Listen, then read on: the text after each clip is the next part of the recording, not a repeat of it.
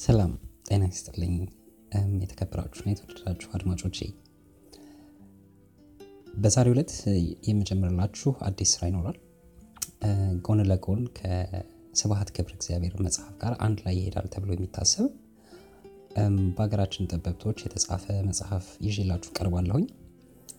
የዚህ መጽሐፍ ርዕስ ጠበሳ ይላል። የሚፈልጓትን ሴት በፍቅር የመማረክ ጥበብ ይሰኛል ይህ መጽሐፍ የታዋቂ የስነ ልቦና ምሁራን የምርምር ውጤቶችን ከሀገራችን ነባራዊ ሁኔታ አንጻር ተፈትነው የቀረቡበት ነው። እንደ መግቢያ የሚከተለውን ልበላችሁ።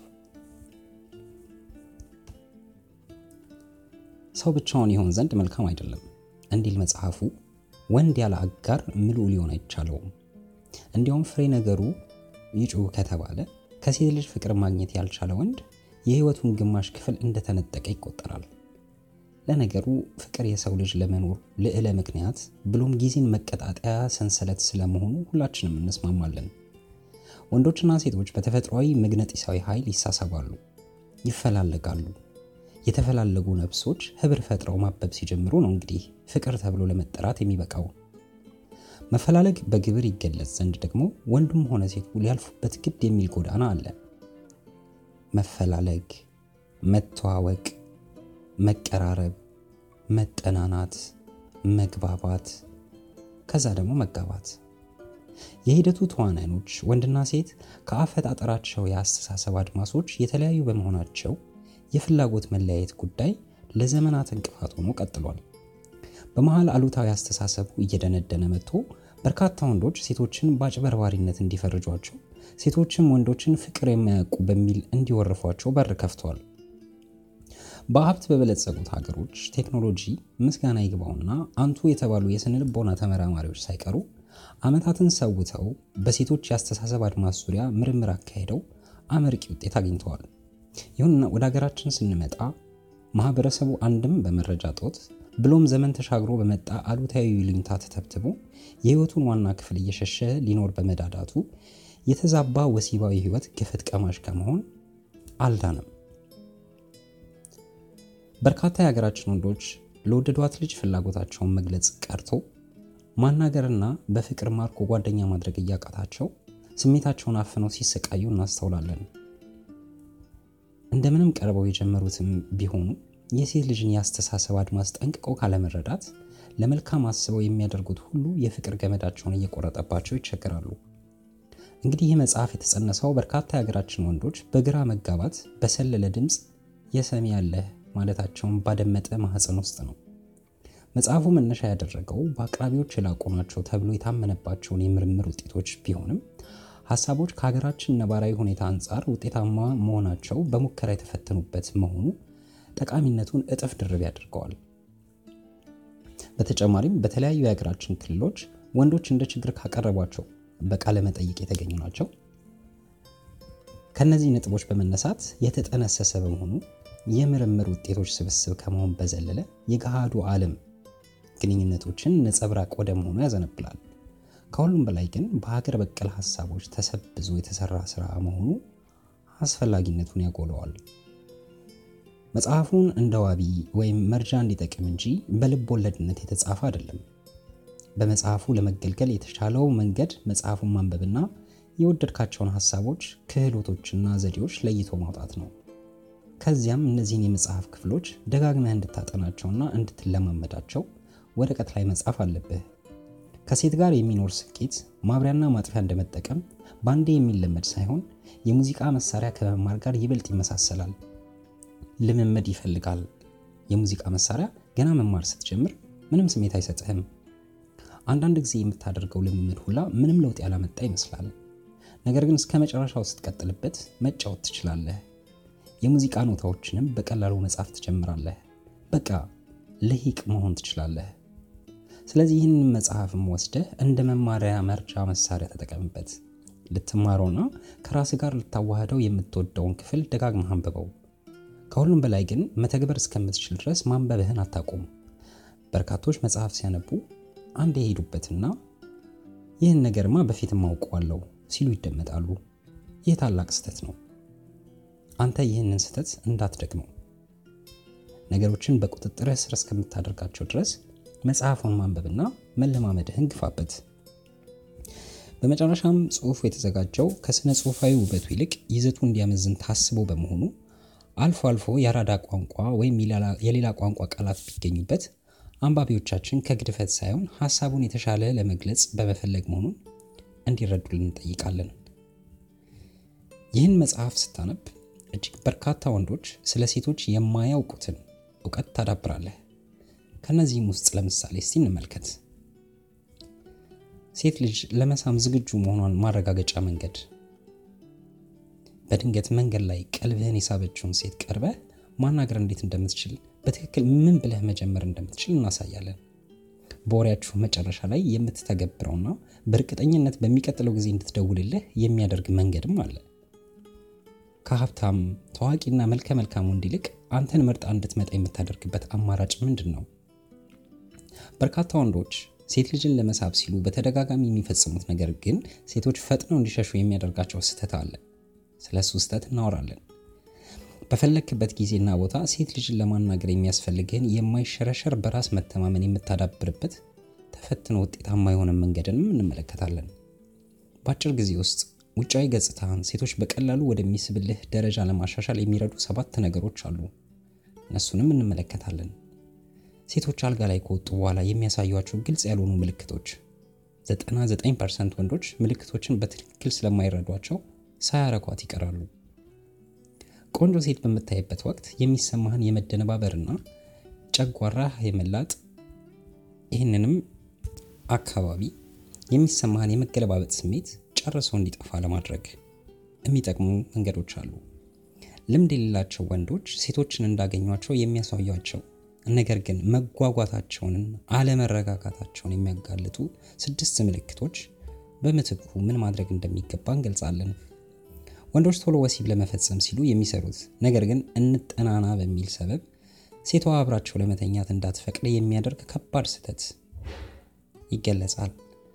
ሴት ልጅ መውደዷን የምትገልጽባቸው 13 ምልክቶች እነሱንም እንመለከታለን። ሴት ልጅ እንደ ማግኔት የሚስቡ 17 የወንድ ባህሪያት ሶስት ወይም አራቱን ካዳበርክ ከሌሎች ወንዶች የተሻለ እድል ይኖርሃል። ሁሉንም ማዳበር ከቻልክ ደግሞ እምቢ የምትልህ ሴት አትኖርም። ከላይ ከተጠቀሱት በተጨማሪ መጽሐፉን በሚገባ አንብበህ መረዳት ስትችል በቀጠሯችሁ ቀን ሴት እንዳትቀር ወይም እንዳታረፍድ የምታደርግበት ቀላል መንገድ፣ ሴቶች ለምንና እንዴት ወንዶችን እንደሚፈትኑ እንዲሁም ማንኛውንም ፈተና በቀላሉ እንዴት እንደምታልፈው፣ የማይጨበጥ ለመሆን 41 ህጎች። ከተከተልክ ፍቅረኛዬን አጣታለሁ ወይም ሌላ ወንድ ጋር ትሄዳለች የሚል ጭንቀት በውስጥ አይኖርብህም። ቤት ውስጥ ቁጭ ብለህ በቀላሉ በኢንተርኔት ሴቶችን ማግኘትና መቅጠር እንዴት እንደምትችል፣ ሴት ልጅ ለምታቀርባቸው ቅሬታዎች ምን መልስ ልትሰጣት ይገባል፣ እነዚህንና የመሳሰሉትን ነጥቦች በዝርዝር እንመለከታለን ማለት ነው። አሁን ቀጥታ ወደ ትረካው እገባለሁ። ጠበሳ ሴት ልጅን በፍቅር የማንበርከክ ጥበብ ክፍል አንድ ሴት ልጅን በፍቅር መማረክ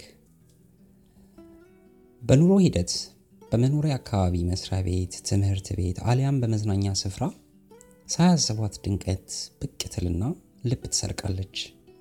በውስጣችን ምን አይነት ቆንጅዬ ነች እያልን ብንቋምጥም እንዴት በእጃችን ልናስገባት እንደምንችል ስናስብ ግን ባስበው ታከተኝ አይነት የሆንብንና ፍላጎታችንን ሳንጥደው ይከስላል። ወይንም ደግሞ ከዓይናችን እስከምትሰወር በሰው አየኝ አላየኝ ዘዬ እየተገላመጥን እንሸኛታለን። ታዲያ ጊዜ ካለፈ በኋላ ጸጸት ይነግስብናል። የመጸጸቱ ጉዳይ ደግሞ አነሰን በዛም የብዙዎቻችን ችግር ነው። ከሁሉም ይበልጥ የሚገርመው ግን ለነገ ከዛሬ የምንማርበትን አጋጣሚም ስናበላሸው እንታያለን። በእርግጥ የሚፈልጓትን ሴት በእጅ የማስገባት ጉዳይ ቀላል ተብሎ የሚተመን ላይሆን ይችላል። ይሁንና ተገቢ ዘዴዎችን ተጠቅመን በአግባቡ እስከተረጎምናቸው ድረስ ለስኬት መብቃታችን አይቀሬ ነው። ስለዚህም ክህሎቶችን እንዴት ማዳበር እንደሚቻል ደረጃ በደረጃ በምዕራፍ ከፋፍለን እናያለን። ምዕራፍ አንድ ሴቶችና ግራ የሚያጋቡን ስራዎቻቸው።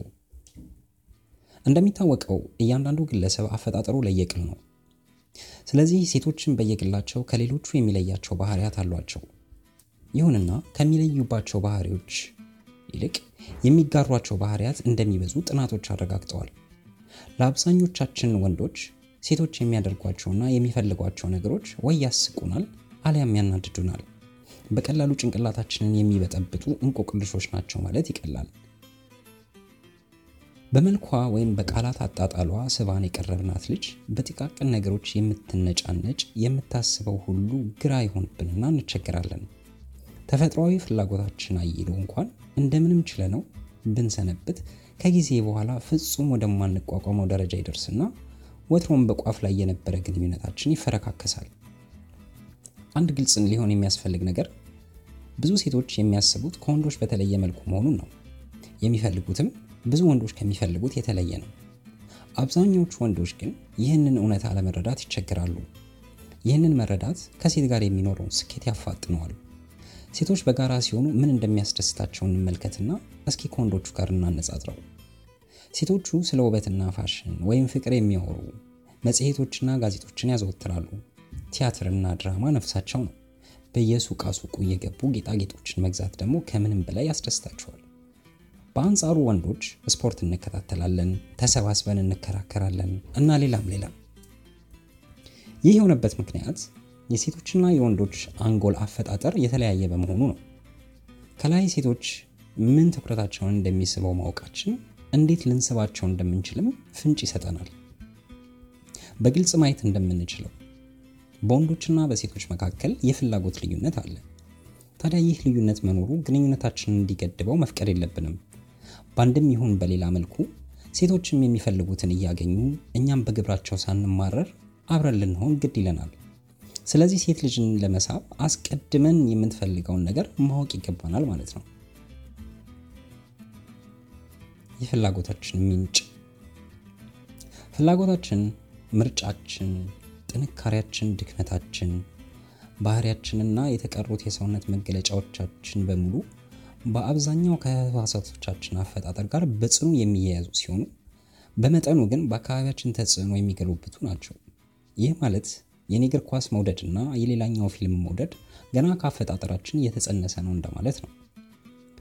በርካታ ሴቶች ራሳቸውን እንደ ንግስት ይቆጥሩና ንጉሳቸውን ያልማሉ። ለጓደኞች ቅድሚያ ይሰጣሉ። ታማኝ አፍቃሪ በማፈላለግ ላይ እንደሆኑ ደጋግመው ሲናገሩ ይደመጣሉ።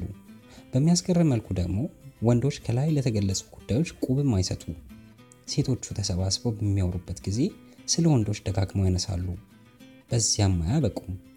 ለወንዶች ትርጉም በማይሰጡ የምልክት ቋንቋዎች ያወጋሉ። በተቃራኒው ወንዶች የተሰማንን ፊት ለፊት እንናገራለን። የሚደበቅ አሊያም ምርምር የሚያስፈልገው ዘወር ያለ መልእክት እምብዛም ነው። እነዚህ ሁሉ የሴትነትና የወንድነት ጽንፎች የሚወስዱን ወደ አፈጣጠር ቀስት ነው። ብዙ ሴቶች ፍላጎቶቻቸው ይጋጩባቸዋል። ለምሳሌ አንዲት ሴት በህይወት ዘመኗ ሽፋን ሊሰጣት የሚችል ጠንካራ ወንድ ትፈልጋለች፣ ግን ደግሞ ነፃነቷ እንዲነካባት አትፈልግም። ይህ ነው እንግዲህ የፍላጎት ግጭት ማለት። አንዳንድ ሴቶች ተመልካች እንዲበዛላቸው ይፈልጋሉ፣ ግን ደግሞ የማይፈልጉ መስለው መታየትም ይፈልጋሉ። እኛ ወንዶች ለእንደዚህ አይነት ድራማዎች መልሳችን ለምንድን ነው ሴቶች አላስፈላጊ የሆኑ ውስብስብ ድራማዎች የሚሰሩት የሚል ይሆንና ስንማረር እንታያለን። ነገር ግን የሚፈጠሩትን ድራማዎች በጭፍኑ አማራሪና አስልቺ አድርገን መውሰድ የለብንም። ድራማ ራሱን የቻለ የትየለሌ ትርጉሞችና ጥቅሞች አሉት። እንደ ምሳሌም ትኩረት ለመሳብ ያገለግላል። በቀላሉ መልእክትን በምልክት ማድረስ ይችላል። አቅምን ይለካል። ራሱን የቻለ የደስታ ምንጭ ነው እና የመሳሰሉት። ስለዚህ በድፍኑ የሴቶችን የድራማ ፍላጎት ማንቋሸሽ ማለት ልክ አንዳንድ ሴቶች እኮ በጣም የሚገርመኝ ወንዶች ለምን ከኳስ ሌላ ወሬ ያለ እንደማይመስላቸው ነው ከሚል የተሻለ አንድምታ የለውም። የወንድና የሴት ፍላጎቶችን ማስታረቅ ሴቶችና ወንዶች የሚፈልጓቸው ነገሮች የተለያዩ ስለመሆናቸው ከተስማማን እንዴት ማስታረቅና ሁለቱንም ማሟላት እንደሚቻል ደግሞ እንመልከት። የመጀመሪያው እርምጃ ሊሆን የሚገባው አንድ ወንድ የሚፈልጋት ሴት ምን እንደምትፈልግ ለይቶ ማወቁ ላይ ይሆናል። እዚህ ላይ የሚያስፈልገው ጥንቃቄም የመረጥካት ሴት ፍላጎት ከአንተ ምርጫ ጋር ሊገጣጠም ግድ እንዳልሆነና ምናልባት የእርሷ ፍላጎት ለአንተ የሚሰጥህ ትርጉም ላይኖር እንደሚችል ነው። ደግሞም ያንተ ትኩረት ሊሆን የሚገባው የምትፈልጋት ሴት አብራህ በፍቅርና በደስታ እንዴት እንደምትቆይ እንጂ የምትፈልጋቸው ነገሮች ለአንተ ትርጉም መስጠት አለመስጠታቸው መሆን የለበትም። እስኪ የሴቶችን ልብና አስተሳሰብ ትንሽ ጠለቅ ብለን ለማየት እንሞክር። አብዛኞቹ ሴቶች ብዙ ጊዜ አጋር ወንዶችን የሚመርጡት በተፈጥሯዊ ሂደት ነው። ከዚያ በዘለለ ደግሞ ዘመናዊና አደናጋሪ የግምገማ ዘዴዎችን ይጠቀማሉ። አንዳንዴ እንኳን ወንዱ ሴቷን የመረጣት በሚመስለው ጊዜ ሴቷ በበኩሏ ወንዱ ይህ ስሜት እንዲሰማው በማድረጓ በውስጧ መሳቋ የማይቀር ነው። ብዙ ሴቶች የቀረበላቸውን ይወስዳሉ፣ ነገር ግን በስተመጨረሻ ብዙ የሚሰጣቸውን ወንድ መናቅ ይጀምራሉ። ሴቶች በገዛ መልካቸው ላይ የሆነ አይነት እንከን ያብሰለስላሉ። ነገር ግን ይህንን የሚያውቁባቸውና የሚተርቧቸው ወንዶች ጥቂት በመሆናቸው ሳያስታውቅባቸው ይኖራሉ። ይህን ነገር ከሴት ጋር በምታወራበት ጊዜ ማንሳቱ ጠቃሚ ነው። በኋላ በሰፊው እንመለስበታለን። ስለዚህ ከአንዲት ሴት ጋር በምታወራበት ጊዜ መራጩ አንተ እንጂ እርሷ እንዳልሆነች አስረግጦ በመናገር ልጅቷ በእጅህ የምትገባበትን ጊዜ ያሳጥረዋል። ምክንያቱም ልጅቷ ከእስካሁኑ ወጣ ያለና ለየት ያለ ሰው እንደገጠማት ታስብና በአንተ ላይ ያላት ፍላጎት እየጠነከረ ይሄዳል። ሴቶች እስካሁን ተነግሯቸው የማያውቅ አይነት ወሬ የሚያወራላቸው ወንድ ያስደስታቸዋል። በሌላ መልኩም የሚያውቁትና ተራውን ነገር እንኳን ባልተለመደና ወጣ ባለ አቀራረብ መስማት ነፍሳቸውን ያስደስተዋል። ለምሳሌ ዛሬ ማንም ሰው ያልነገረሽን ነገር እነግርሻለሁ ብለህ ብትጀምር ለምትነግራት ጉዳይና ለአንተ ያላት ፍላጎት እጅግ ይጠነክራል። በተለይ በተለይ ደግሞ የነገርካት ነገር ለየት ያለና ትኩረት የሚስብ ሆኖ ከተገኘ አንተን የምታይህ እንዳስተማሪ ይሆናል። ለሰዎች አንድ እጅግ ጠቃሚ የሆነ ጉዳይ ከነገርካቸው ወይም ለችግራቸው መፍትሄ ከሰጠሃቸው ሀሳቡን ወይም ራሳቸውን እንደ ኃይላቸው ምንጭ በመቁጠር አንተን እንደተባረከ ሰው መምህራቸው የበላይ አድርገው መቁጠር ይቀናቸዋል። ይህ አካሄድ ያልተጠበቀ መልስ በመስጠትም ውጤታማ ይሆናል። ለምሳሌ አንዲት በጣም መልከ ቀናና የሆነች ሴት እገሌ አፍጥጦብኝ እንትና ጎንትሎኝ አይነት በውበቷ የመመካት አዝማሚያ ስታበዛ በቀጥታ እኔን ለደቂቃ እንኳን ልትሸጉጅኝ አትሽም። ወይዘሪት ይህ ሁሉ ያወራሽው ቆንጆ ነኝ ለማለት ከሆነ ለእኔም ብዙ ትርጉም አይሰጠኝም ይመስለኛል። እስካሁን ያገኘሻቸው ወንዶች ያልተረዱት እኔ ግን በአምስት ደቂቃ ያወቅኩት ውስጣዊ ጉዳይ ከጀርባሽ አለ። ከዋሻው መቶ ብር እቀጣለሁ። እውነት አውቃለሁ። ምንም ያልመሰለሽ ለማስመሰል ትሞክሪያለሽ። ብዙ ጊዜ ግን ወደ ቤትሽ ስትሄጂም ጉዳዩን ከማሰላሰል አታርፊ። ከህፃን ልጅ ባልተናነሰ ነገሮች ስሜትሽን እንደሚጎዱ ታውቃለሁ። ብዙዎቹ ይህንን ስላላወቁ ነው ልትግባቡ የማትችሉት ብትላት ከየትኛውም አይነት ሙገሳ በበለጠ ልቧ ውስጥ ትገባለህ። ይህንን ስትላት የልጅቷ ውስጠት ምስቅልቅሉ ይወጣና ፊት ለፊት የምታያት ቆንጆና ትዕቢተኛዋ ሴት መሆኗ ቀርቶ ሌላ እውነተኛ ማንነቷን ይዛ ብቅ ስለምትል ራን አዘጋጅ ተጠብቃት። አስከትለህም ሴቶች በወንዶች ላይ የሚጫወቱን ጨዋታ አብጠጥረህ እንደምታውቀው ለመንገር ይቀልሃል። ምክንያቱም ልጅት በጊዜው ለአስተያየትህ ትኩረት ያልሰጠች ትምሰል እንጂ ለረጅም ሰዓታት የተናገርከውን ነገር ስታወጣና ስታወርድ ሳታስበው ውስጥህ ታስገባሃለች። በቆይታችሁ ሁለት ወይም ሶስት ጠንከር ያሉ ሂሶችን ሴቶች በወንዶች ላይ ስለሚጫወቱት ድራማ መሰንዘር ከቻልክ ደግሞ አንተ ትታ መሄድ የሚያቅታት አይነት ሴት ልታደርጋት ትችላለህ። ፍቅር ለሴት ልጅ ድራማ ነው። ሴቶች በወንዶች በኩል የሚቃጡትን ለክፉዎችም ሆነ ቀረቤታዎች የሚመለከቷቸው እንደ ድራማ ነው። እርስ በርሳቸው ሁሉንም እየተነጋገሩ ይሳሳቁባቸዋል። ሴቶች ለድራማ ያላቸው ፍቅር ከዚህ አይነቱ ጨዋታ እንዳይርቁ ያደርጋቸዋል። አድናቆት ሲቸራቸው ወይም ስልክ ቁጥር ሲጠየቁ የሚመልሷቸው ከሌሎች ሴቶች የተማሯቸው የተዘጋጁ መልሶች አሏቸው። የተወሰኑ ሴቶች ምናልባትም አብዛኞቹ ከቤታቸው ሲወጡ ይዘውት የሚወጡት አጀንዳ አለ። ዛሬ ከቤት የመውጣው ወንድ ፍለጋ አይደለም፣ ነገር ግን በቀላሉ የሚጋብዘኝ ከተገኘ አይጨንቀኝም። በዚያ ላይ ደግሞ ወንዶች በዙሪያ የተኮልኩለው ሲቁለጨለጩ ማየት ያስደስተኛል፣ ወዘተ ምናምን የሚል ሴቶች በእርግጥ ሀብት፣ ዝናና ስልጣን ያሸንፋችኋልን? ዕለት ተዕለት የምናየው ማስተዋል ከቻልን ሴቶች በወንድ ልጅ ሀብት፣ ዝና፣ ስልጣን ወይም የትምህርት ደረጃ ሲማረኩ እናስተውላለን። ይህን ደግሞ የሚያደርጉት በምክንያት ነው። በተፈጥሮ የሚያገኙት ከአካባቢያቸውም የተማሩት ነገር እንዳስረዳቸው እነዚህ ሰዎች ከሌሎች የበለጠ ጎበዞች፣ ጀግኖችና ይበልጥ አስፈላጊዎች ናቸው። ከምንም በላይ ግን የሚፈልጉትን አይነት የኑሮ ደረጃ ሊያቆናጥጧቸው የሚችሉት እነዚህ ወንዶች መሆናቸውን ይገነዘባሉ። ሮበርት ኪያልዲኒ የተሰኙ የስነ ልቦና ምሁር Influence በተባለው መጽሐፋቸው ሲገልጹ በተፈጥሮ መልከ መልካምና ኃይለኛ ሰዎች ከሌሎች በእውቀት የሚበልጡና እምነት የሚጣልባቸው ተደርጎ እንደሚወሰዱ ይናገራሉ። አንዲት ዘመናዊ ሴት በተፈጥሮ ካገኘችውና ከአካባቢዋ ከወሰደችው በተጨማሪም እድሜ ለሆሊውድ ፊልሞች ከዚያም የዘለለ እንዲሟላላት የምትሻው የኑሮ ደረጃ ህልሟ ውስጥ አለ። እንግዲህ ሴቷ የተጠቀሰውን የኑሮ ደረጃ ፍለጋ ነው ፊቷን ወደ ሀብታም፣ ዝነኛ ወይም ጉልበተኛ ለማዞር የምትገደደው። በአጠቃላይ ሀብታሞች፣ ጉልበተኞችና ዝነኞች ገና ከጅምሩ የተሻለ እድል አላቸው። ይህ ደግሞ የሆነው ከላይ የተጠቀሱት ምክንያቶች በተጨማሪ ከመለመዳቸውና ከሌሎች በብዙ መልኩ የተሻሉ ናቸው ከሚል አመለካከት ነው። ነገር ግን የሴትን ትኩረት መሳብ እንዴት እንደምትችል ከተማርክና የምትፈልገውን አሳምረህ እስከተረዳህላት ድረስ በእርሷ ለመወደድ ወይም ለመመረጥ የናጠጠ ሀብታም ወይም ፕሮፌሰር መሆን አይጠበቅብህም። እንዲያውም የልቧን ካደረስክላት ሀብታም፣ ዝነኛና ባለስልጣን የሆንክ ያህል ታይሃለች። እንዴት? ሴቶች በሀብት በመልክና በቁመና ይሳባሉ። ነገር ግን ከሁሉም በላይ ትርጉም የሚሰጣቸውና ለፍቅር መሰረት የሚሆናቸው ልትፈጥርላቸው የምትችለው ስሜት ነው። ስለዚህ አንተ ከተጠቀሱት አንዱን ባይኖረህ እንኳን የምትፈልገውን አይነት ስሜት ከፈጠርክላትና ተገቢውን የወንድነት ሽፋን ከሰጠሃት ያለ ጥርጥር ከማንም በላይ የምትመርጠው አንተን ይሆናል።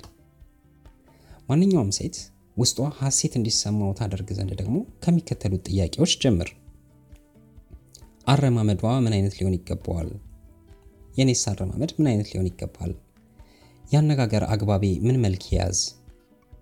በፊቴ ላይስ ምን አይነት ስሜት መንጸባረቅ አለበት? እንዴት ከሌሎቹ ለየት ብዬ ሴቶች ሁሉ የሚፈልጉት አይነት ወንድ ልሆን ይቻለኛል? ከላይ የተጠቀሱትን ጥያቄዎች በአእምሮ አብላላና መልስ ስጣቸው። ከዚያም የመረጥካትን ሴት በምታናግርበት ጊዜ ምን እየተሰማት እንደሆነ ስሜቷን እያነበብክ በሂደት ራስህን ታሻሽላለህ። የቆንጆ ሴቶች ደካማ ጎን። አብዛኞቹ ቆንጆ ሴቶች አንድ ደካማ ጎን አላቸው። እርሱም አብሯቸው የሚሆን ወንድ ራሱን፣ ሁኔታዎችን እንዲሁም እሷን የተቆጣጠረ እንዲሆን በጽኑ የመፈለግ አባዜ ነው። በርካታ ወንዶች ደግሞ መልከ መልካም የሆነች ሴት ካላጎበደድኩላት ትታኝ ትሄዳለች የሚል ፍርሃት አለባቸው። በአንጻሩ ሴቶች የሚሽቆጠቆጥ ወንድ ባለመፈለጋቸው ወንዶችን ሲቀያይሩ እድሜያቸውን ይገፋሉ። ያዘዛቸውን ሁላ ለሚፈጽሙላቸው ወንዶች እንዲያውም ንቀት ያሳድራሉ። ይህን ለማረጋገጥ ሴቶች ለጓደኞቻቸው ነገሮች እንዲገዛልኝ የምጠቀምበት ልጅ ነው፣ አሻንጉሊቴ ነው፣ ወዘተ እያሉ ሲናገሩ ማድመጥ በቂ ይሆናል። ወንዶች ብዙ ጊዜ ሴቷ ትናደድና ትሄድብኛለች ከሚል ፍርሃት የተነሳ ይሽቆጠቆጡላቸዋል። እውነታው ግን ጠብር ግፍ ማለት ሴቷ የባሰ እንድትሸሽ ያደርጋል። መፍትሄው መለማመጥም ሆነ ሌላ ማንም ወንድ የሚያደርገውን ማድረግ ማቆም ነው። ልዩ ሁን። ከሴት ጋር ስታወራ ከጓደኛ ወይም ከወንድምህ ጋር እንደምታወራ አድርግ። ይህን የማደርገው ጓደኛዬ በመሆን ለራስ ስል ነው የሚለውን ከጓደኛ ጋር ስታወራ የምትጠቀምበትን ድምፅ ተጠቀም። ንቆራት። ስጋቶቿን እያነሳህ አስቅባት። ሌሎች ለሴት የሚሽቆጠቆጡ ወንዶችን እያነሳህ ሙድ ያዝ። ሴቶች ከሚለማመጧቸው ሀብታም ወንዶች እንዲሁም በጣም ቆንጆ ወንዶችም ጋር ስሜታቸውን ለማርካት ይተኛሉ። ነገር ግን ከሁሉም በላይ ራሱን የሚጠብቅ ወጪዎቹን ለመሸፈን የሚበቃ ገንዘብ የሚሰራ ተረበኛ፣ ቀጥተኛ፣ ተፈታታኝ፣ በራሱ የሚተማመን ቀልደኛ፣ ሁሌ የሚፈታተናትና መቼም የማይለማመጣት ወንድ ከየትኛውም ወንድ በበለጠ በሴት ዘንድ ተፈላጊ ነው። ከልዩነቱ ባሻገር ፈተናው ለሴቶች አስደሳች ነው። እንደዚህ አይነት ወንድ ገላዋን ብቻ ሳይሆን ፍላጎትና አእምሮቷንም ያሸንፋል የተባለው ነገር ካልተዋጠልህ በርካታ ሴቶች ወደሚገኙበት አካባቢ ጎራ ብልና ለተወሰኑ ቆነጃጅት አስነብበህ እውነትነቱን አረጋግጥ።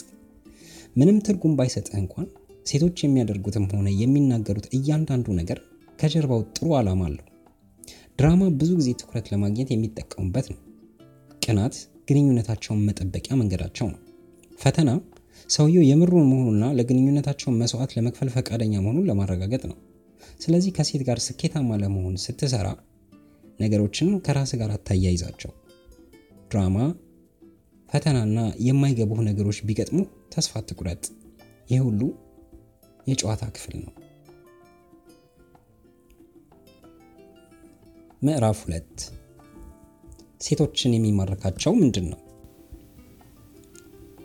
ወንድ መሆን የሚያኮራ ጸጋ ነው። የሚፈልጓትን ሴት በእጅ ለማስገባት ክህሎቶች ከፍተኛ ሚና እንደሚጫወቱ በምዕራፍ አንድ ወደ መጨረሻ አካባቢ ያስቀምጠናል። ይሁንና ስለ እነዚህ ክህሎቶች ከማውራት አስቀድሞ ወንዶችም ሆኑ ሴቶች ስለ ፍቅርና ግብረ ስጋ ግንኙነት ያላቸውን አቋም በቅርቡ ከተካሄደ ጥናት በመነሳት መመልከት ተገቢ ይሆናል። ብዙ ወንዶች ከአንድ በላይ ሴት ጋር ግንኙነት መጀመር ተገቢ ያልሆነ ስራ እንደሆነ ይሰማቸዋል። በሌላ በኩል የሚፈልጉት አንዲት ቋሚ ፍቅረኛ ወይም ሚስት እንድትኖራቸው ቢሆንም አጋጣሚው ሲገኝ ግን ከተወሰኑ ሴቶች ጋር በጊዜያዊነት መደሰትን ነው። በአንጻሩ በርከት ያሉ ሴቶች ከአንድ ወንድ በላይ መጎዳኘት ሊታሰብ የማይገባው ጉዳይ መሆን እንዳለበት ያስባሉ። ለዚህ ደግሞ ምክንያት አላቸው። በመጀመሪያ ደረጃ ልጅ ወልዶ የማሳደግ ኃላፊነት በአመዛኙ በእነርሱ ላይ የወደቀ በመሆኑ የተጎዳኙት ወንድ ልጅ የማሳደግ ኃላፊነቱን እንዲዘነጋ የሚያደርግ አሊያም ወደ ሀብት ክፍፍል የሚያመራ እሰጥ አገባ መግባት አይሹም። በሁለተኛ ደረጃ ደግሞ ከሶስተኛ ወገን የሚመጣን በሽታና ወረርሽኝን መጋፈጥ አይፈልጉም። ወደ ወንዶቹ ስንመጣ ከጉዳዩ ጋር የተያያዘ በጊዜ ሀረግ ወደኋላ የሚመዘዝ ረዥም ታሪክ አለ።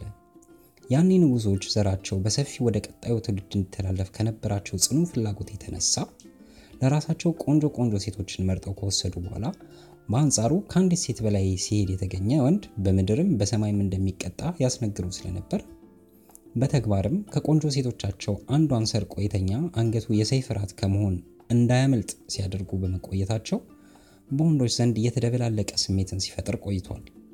ግማሾቹ የንጉሶችን ቁጥራቸው የበዛ ሴቶችን ማስቀመጥ በማሰብ የሰው ልጅ አማርጦ የተሻለውን ይወስድ ዘንድ ፈቃድ አለው ሲሉ፣ ሌሎች ደግሞ በመጀመሪያ የተገኘች ሴት ሚስት ትሆን ዘንድ ግድ ነው የሚል አቋም ያንጸባርቃሉ። አቋም እንደየግለሰቡ የሚለያይ ስለሆነ ሁላችንም ውስጣችንን ልናዳምጥ ግድ ይለናል። ለእኛ እንደሚገባን በየተራ ከሁለት ወይም ሶስት ሴቶች ጋር ጓደኝነት መስርቶ የተሻለ ተስማሚ የምትሆነዋን መምረጥ የሚያሳፍር ጉዳይ ሳይሆን ቀጣይ ሕይወትን እንከን ካለበት ጓደኝነት የመታደግ እርምጃ ነው። አሁን ሴት ልጅን ቀርቦ በፍቅር ለመርታት ወደሚያግዙ ክህሎቶች እንምጣ። አብዛኛዎቻችን በምንፈልጋቸው ሴቶች ፊት ስለ ፍቅርና ወሲብ አስፈላጊነት ግልጽ አመለካከታችንን ከመናገር ይልቅ ስሜታችንን መሸፋፈን እንመርጣለን። እውነታው ግን ሌላ ነው። ሴቶች የብልግና ወሬ መስማትና መወያየት የማይወዱ ይመስለናል እንጂ ግልጽና የሚሰማውን ፊት ለፊት የሚናገር ወንድ ይመርጣሉ። እንዲያውም ፍላጎቱን የሚሰማውና ለመሸፋፈን የሚጣጣር ወንድ ደካማና በራሱ የማይተማመን ተደርጎ ይወሰዳል በሴቶች ዘንድ። በቁጥር ትንሽ የማይባሉ ወንዶች በቀላሉ ሴቶችን የሚስብ ቁመና እያላቸው የሚጠብቁትን ያህል ሴቶች ሰፍ አይሉላቸው። ይህ ደግሞ በራስ ወደ አለመተማመን ያመራቸዋል። በመጨረሻም እኔ ለፍቅር አልታደልኩም ወደሚል መደምደሚያ ያደርሳል። ዳሩ ይህ አመለካከት ፍጹም የተሳሳተ ግን በቀላሉ ሊታረም የሚችል ስለመሆኑ የስነ ልቦና ምሁራን ያረጋግጣሉ። ሊታረም የሚችለው ደግሞ ተፈትነው ውጤታማ የሆኑ ክህሎቶችን በመማር ነው። በቁርጠኝነት ራስህን ለመለወጥ ወስነህ ከተነሳህ ከቀን ወደ ቀን ለውጥ ማምጣት ይቻልሃል። እዚህ ላይ ጥንቃቄ ልታደርግበት የሚገባ ጉዳይ ነገ ጠዋት ተነስተህ ተአምረኛ ለውጥ ለማምጣት ማሰብ እንደሌለብህ ነው። በሂደትና በድግግሞች ግን ሁሉም ነገር ማሳካት እንደሚቻል እመን። ከማመንህም አልፈህ የተግባር ሰው ራስን የማሻሻያ መንገዶች። እስኪ ከሁሉም በፊት እኔ መልከ መልካምና ወንዶች የሚፈልጉኝ አይነት ሴት በሆን ኖሮ የተሻለ የሚማርከኝ ምን አይነት ወንድ ሊሆን ይችላል የሚለውን ጥያቄ ለራስህ ጠይቅ። መልሱን በአእምሮ እያሰላሰልክ ተከተለኝ። ጥርሶችህ አበቃቀላቸው የተመሳቃቀለ ቢሆን ልትጨነቅ አይገባም። ምክንያቱም ጥሩ ለብሶ ሽክ ብሎ ከመውጣት አያግድህም። ይልቁንስ ጥርሶች ሁልጊዜም ከቆሻሻ የጸዱ መሆናቸውን አረጋግጥ። መጥፎ ያፍጠረን ካለብህ አስወግደው። ለፀጉርህ ተገቢውን ትኩረት ስጠው። ፀጉርህንና ጺምህን በተገቢው መንገድ እንዲስተካከሉ አድርግ። በዚህ ጉዳይ ምናልባትም የትኛው የፀጉር ቁርጥ እንደሚስማማህ ለማወቅ ለባለሙያ እድሉን መስጠት ተገቢ ይሆናል። የብብት ፀጉር ተፈላጊነቱ ያነሰ ነው። የሚስማሙህን ልብሶች መርጠህ ግዛ። ብዙ ገንዘብ የለኝም እንዳትል። ለምሳሌ አደይ አበባ ድርና ማግ ፋብሪካ ምርት መሸጫ በተመጣጣኝ ዋጋ ጥሩ ጥሩ ልብሶችን ታገኛለህ። ወይንም ጌታነህ ትሬዲንግ በቀላል ዋጋ ሽክ የምትልበትን ሙሉ ልብስ ማግኘት ትችላለህ። የምትለብሳቸውም ልብሶች ሁልጊዜ ንጹሕና ዓይን የሚስቡ ይሆኑ። የቆሸሹ ልብሶች ለብሶ መሄድ ግዴለሽነትን በይፋ እንደማወጅ ይቆጠራል። ጫማህን ንጹህ መሆኑን አረጋግጥ። ካልሲዎችህ የጸዱ ይሁኑ። የጫማ ሽታ ከመጥፎ ነገሮች ጎራ እንደሚመደብ እወቅ። እስኪ ላፍታ በተመስጦ ከአንዲት ቆንጆ ሴት ምኗ እንደሚስብህ አስተውል። ዓይኗ፣ ጸጉሯ፣ አለባበሷ፣ አረማመዷ፣ ሌላም ሌላም። እነዚህ ሁሉ ነገሮች ታዲያ ቀልብህን ሊስቡት የቻሉት በአግባቡ ስለተያዙና ጥንቃቄ ስለተደረገላቸው እንጂ እንዝላልነት ቢታከልባቸው ኖሮ ያንተን አይኖችን የማፍዘዝ አቅማቸው ያነሰ ይሆን ነበር። በአለባበስህ አሊያም በአረማመድህ ብቻ የሰውን ቀልብ ልትገዛ አትችልም። ነገር ግን ሴት እንዳትቀርብ የሚያግዱን የተወሰኑ መሰናክሎች ይቀርፉልሃል። ውጫዊ ገጽታ ስለተመሰቃቀለ ብቻ የፍቅር ግዳይ አይኖርህም ማለት አይደለም። አንዳንዴ በዋልድባም ይዘፈናል ይባል የለ። በቆንጆ ልጅ ላይ ፍላጎት ካደረብህ እላይ ያልናቸውን ነገሮች ማድረግ ለውጥ እንደሚያመጣ አሁኑኑ ብትረዳ ይሻላል። በሳምንት ሰባት ቀን ጂምናዚየም መሄድ አይጠበቅብህም። ግን ቢያንስ ሰውነትህ ጥሩ አቋም እንዲኖረው አድርግ። ግጥግጥ ያለ ጥርስ እንዲኖረህ አትገደድም። ነገር ግን ጥርሶችህ ንጹሕና የአፍጠረንህም መልካም እንደሆነ አረጋግጥ። የሚያምሩብህ ጫማዎችህ የትኞቹ እንደሆኑና እንዴት አሪፍ እንደሆኑ እንደምታቆያቸውም ተማር። ራስህን ከማሻሻል ለአፍታም ቢሆን አትዘናጋ። አንዲት የታጠፈች ፀጉር ማቃናትን ቢሆን እንኳን በውጫዊ ገጽታ ላይ ለውጥ የማምጣት ኃይል አላት። የሚከተሉት ዝርዝሮች በቀላሉ ለውጥ እንድታመጣ የምትችልባቸው ናቸውና ተጠቀምባቸው። ጥርስህ የውበትህ መገለጫ ነውና የተበላሸ ጥርስ ካለህ አስተካክል። የምላስ ቆሻሻ መጥረጊያ ተጠቀም። የጥርስ ሳሙናም እንዲሁ። የእጅና እግር ጥፍሮችህ በሙሉ አጥረው የተከረከሙ ይሁኑ። የአፍንጫና የጆሮ ፀጉሮች አላስፈላጊነታቸው የጎላ ነው፣ አስወግዳቸው። ሰውነትን ስትታጠብ ቢያንስ ሶስት ጊዜ ተለቃለቅ። የሰውነት ሽታ በቀላሉ አይለቅም። መልካም መዓዛ ያለው deodorant ወይም የወንድ ሽቶ ተጠቀም። እግርህ ጫማህና ካልሲዎችህ እጅግ የጸዱ ይሆኑ። ማስታወሻ፣ ሴቶች እያንዳንዷን ነገር ትኩረት ሰጥተው ያስተውላሉ። የበለጠ የተደራጀ አለባበስ በኖረህ ቁጥር የተሻለ የህይወት ፈሊጥ እንዳለ ሆኖ ይሰማቸዋል። የለም ነገሩ እንዲህ አይደለም። ልክ አንተ የደረሰብህ አይነት ፊት መንሳት ሌሎችም ወንዶች ደርሶባቸዋል። ስለምን አንተ ተሞክሮ የማያውቅ ታሪክ ለመስራት እየሞከርክ ያለህ መስሎ ይሰማሃል? ማንኛውም አይነት ሴት እኮ በቀን ውስጥ ቢያንስ በጣት የሚቆጠሩ ወንዶች ያናግሯታል። ስለዚህ አንተም ቀርበህ ብታናገራት ተአምር ፈጥረህ አታስደነብራትም፣ ወይም ደግሞ በሳቅ የሚያንከተክት ቲያትር አትሰራላትም። አሁንም በድጋሚ አስታውስ፣ አንዲት ሴት ልታናግራት ሞክረህ መልካም ምላሽ ካልሰጠችህ በዚያች ሰዓት ምናልባትም ለየትኛውም ወንድ የምትሰጠው ምላሽ ነውና ሊያስበረግግህ አይገባም። በእርግጥ አቀራረብህን ስላልወደደችው ወይም ያንተን አይነት ወንድ ስለማትፈልግም ሊሆን ይችላል። ብቻ ምክንያቱ ያም ሆነ ይህ ለአንተ ብዙም ለውጥ የለውም። እንደ አጋጣሚ ቆጥረህ ትረሳዋለህ። እስኪ ደግሞ ድንገት አንዲት ወፈፍ የገጠመችህን በልና ሰላምታህን በስድብ ብትመልስልህ አሊያም አጥራግረጋ ብትሰድብህ ምን ታደርጋለህ? ምንም። በቃ እንደ አንድ የሚያስቅ አጋጣሚ ትቆጥረውና ለጓደኞችህ ነግረሃቸው አብረሃችሁ ትስቃላችሁ። ይልቁንስ በዚህ አይነት ጉዳይ አብረው የሚስቁ ጓደኞች ከሌሉ አዲስ ጓደኛ ያስፈልግሃል ማለት ነው። ስለዚህ ለተወሰኑ ሴቶች ስላልተመቸ የአለባበስ ስታይልህን መቀየር አለብህ ማለት አይደለም። ያንተን አለባበስና ቁመና የሚወዱ ሰዎች በጊዜውና በቦታቸው አሉና የስኬትህ መገለጫ ከሆኑ ነገሮች መካከል የማትመቻቸው ሰዎች መኖራቸውን ማረጋገጥህ አንዱ መሆኑንም አትዘንጋ። አዳዲስ ክህሎቶችን ማዳበር ከተደጋጋሚና ተመሳሳይ ሙከራዎች በኋላ ብዙ ሰዎች በቃ የሆነ የያዘኝ ነገር አለ፣ አልሳካለኝ፣ ችግር አለብኝ ማለት ነው ሲሉ ይደመጣሉ። እነዚህ ሰዎች ችግሩ የተከሰተው አዳዲስ ክህሎቶች ካለመማር መሆኑን ዘንግተው ራሳቸውን ተጠያቂ ያደርጋሉ። ችግሮች በግልጽ እስኪታወቁ ድረስ መፍትሄ ይገኝላቸዋል። ለምሳሌ ሴቶችን ቀርበህ የመተዋወቅ ብሎም ስልክ የመቀበልን ክህሎት አዳበርክ እንበል። ሌላ ችግር ሊገጥምህ ይችላል። ስልክ የሚሰጡ ሴቶች አንዳቸውን ቀጠሮ አክብረው ላይመጡልህ ይችላሉ። በዚህ ወቅት ማድረግ የሚገባህ ራስን እንደማይፈለግ ሰው መቁጠር አይደለም፣ አዳዲስ ክህሎቶችን መማር እንጂ። የሚጠበቅህን ክህሎት ተምረህ በቀጠሮ ሰዓት እንዲገኙልህ ማድረግ ብትችልም እኮ ሴት ልጅን መቼና እንዴት መሳም እንዳለብህ የማታውቅ ከሆነ ሌላ ፈተና ከፊት ይገተራል። አሁን መቼም የክህሎት ትርጉሙና አስፈላጊነቱ በትክክል ገብተዋል። አንድ በእጅጉ የሚረዳ መልመጃ ይውልህ። በመጀመሪያ አይንህን ጨፍንና መሆን የምትፈልገውን አይነት ሰው በጭንቅላትህ አስብ። እንዴት እንደለበስክ፣ ፊትህ ላይ የሚነበበውን ስሜት፣ አቋቋምህን፣ ሁሉም ዝርዝሮች በህሊናህ ቅረጽ። ከዛ ያንን ምስል ወደ ሰማይ ወርውረው። ወዲያው የዚህ ምስል ብዜቶች በዙሪያ መዝነብ ይጀምራሉ። እንደዚህ አይነት ልምምዶችን ተራ ቢመስሉም አእምሮህ የሚፈልገውን አቅጣጫ ለማስያዝ ይረዳሉ። ውጤቱም በመጪው ህይወትህ ላይ በጉልህ ይንጸባረቃል። ክህሎቶችህን በማዳበር ሂደት ውስጥ ከፍተኛ ሚና የሚጫወትልህ አንድ ሌላ ቁልፍ ሚስጥር አለልህ። እርሱም ከራስ ጋር መነጋገር ነው። ሁለት አይነት ከራስ ጋር መነጋገሮች አሉ፣ አዎንታዊና አሉታዊ። ደጋግመህ ለጭንቅላትህ ስለ መልካምነትህ፣ ስለ ጥሩነትህ፣ ስለ ስኬቶችህ የምታወራለት ከሆነ አዎንታዊ የአስተሳሰብ አድማስህ ይሰፋል። ነገሮችን በቀና ጎናቸው የምትመለከትበት እድልም የሰፋ ይሆናል። በተቃራኒው ስለ ውድቀቶችህ፣ በሰዎች ስላለመወደድህ፣ ነገሮች ፊታቸውን እንዳዞርብህ ለጭንቅላትህ ደጋግመህ የምታወራለት ከሆነ ደግሞ ያለምንም ጥርጥር ለራስህ ያለህ ግምት ይዘቅጣል። በራስ መተማመንህ ይሰለባል። አልፎ ተርፎም ነገሮች ሁሉ መጥፎነታቸው ገኖ ይታያል። በአጠቃላይ ስኬታማነትህ አደጋ ላይ ይወድቃል። ስለዚህ በፍቅር ህይወትም ስኬታማ ትሆን ዘንድ የትኛውን መምረጥ እንዳለብህ መልሶ የታወቀ ጥያቄ ቀርቦልሃል ማለት ነው። ምንጊዜም አዎንታዊ በሆነ መልኩ ከራስ ጋር የምትነጋገርበት መላ መዘየድ ይኖርብሃል። ተግተህ ከሰራህ ዓላማህን የማታሳካበት ምንም ምክንያት አይኖርም። አንድ ኪሎ ሜትር መንገድ በአንድ እርምጃ ይጀምራል ይላሉ ቻይናውያን። አሁን ወረቀት አውጣና አሉታዊ ሀሳቦችህን በሙሉ ዘርዝራቸው። ለጭንቅላትህ ደጋግመህ የምትነግራቸውን አሉታዊ ቃላት አንድም ሳታስቀር ደርድራቸው።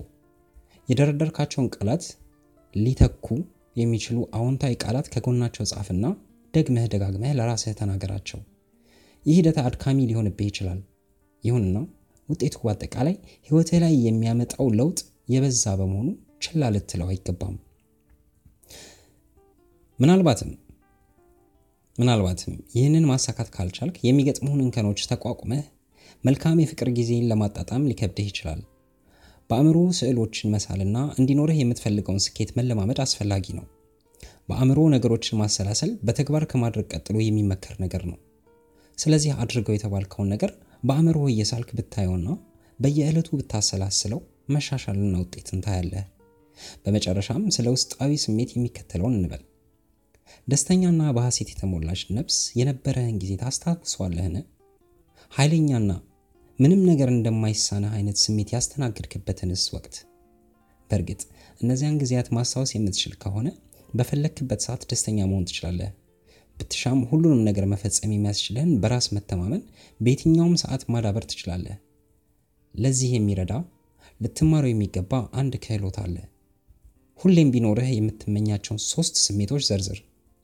እነዚህ ስሜቶች ባለፈው ህይወት ውስጥ መቼ መቼ እንደተከሰቱ ለእያንዳንዳቸው ሶስት ሶስት አጋጣሚዎችን አስታውሰህ ጻፍላቸው። አሁን አይንህን ጨፍንና እያንዳንዱ ስሜት ሲከሰት የነበረውን ሂደት ሙሉ በሙሉ ለማስታወስ ሞክር። ይህንን በምታደርግበት ጊዜ አንድ ለየት ያለ ነገር አድርግ። ለምሳሌ ደስተኛ የነበርክበትን ጊዜ ስታስታውስ ቶሎ ቶሎ ወደ ውጭ ተንፍስ። ከተወሰኑ የልምምድ ቀናት በኋላ በፈለግክ ሰዓት አይንን ጨፍነ ቶሎ ቶሎ ወደ ውጭ በመተንፈስ የደስተኛነትህን ጊዜያት ስታስታውስ ውስጥህ በደስታ እንዲሞላ ማድረግ ትችላለህ።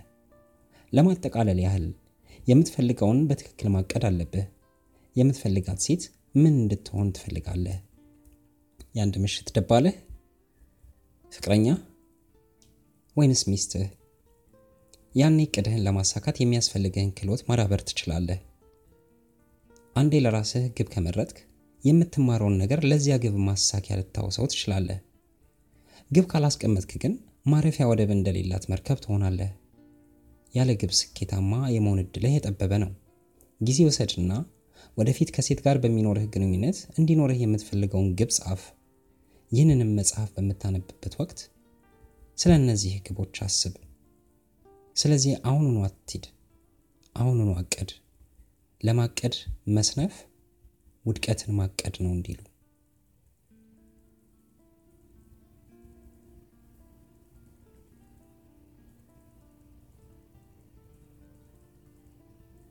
እንግዲህ አድማጮቻችን የክፍል አንድ ጠበሳ ሴት ልጅን በፍቅር የማንበርከክ ጥበብ ይህን ይመስል ነበር። በክፍል ሁለት እንመለሳለን። በክፍል ሁለት ስንመለስ ደግሞ ከሴት ጋር እንዴት መግባባት እንደሚቻል መግባባትን ከሴት ጋር እንዴት መፍጠር እንደሚቻል፣ ሴቶችን የሚያማልል ስብዕና እንዴት ማዳበር እንደሚቻል፣ ልዩና ተመራጭስ መሆን እንዴት እንደሚቻል በሚቀጥለው ክፍል ደግሞ እናወጋበታለን፣ እናወራበታለን። የተስማማችሁን ያልተስማማችሁን ልክ ነው የምትሉትን ነገር በሀሳብ መስጫ ሳጥን ውስጥ እየሰጣችሁ እንወያይበታለን። እጅግ በጣም አመሰግናለሁ እንደነበረን ቆይታ። በነገው ደግሞ ክፍል ሁለት እንገናኛለን። ቸርን ሰንብት።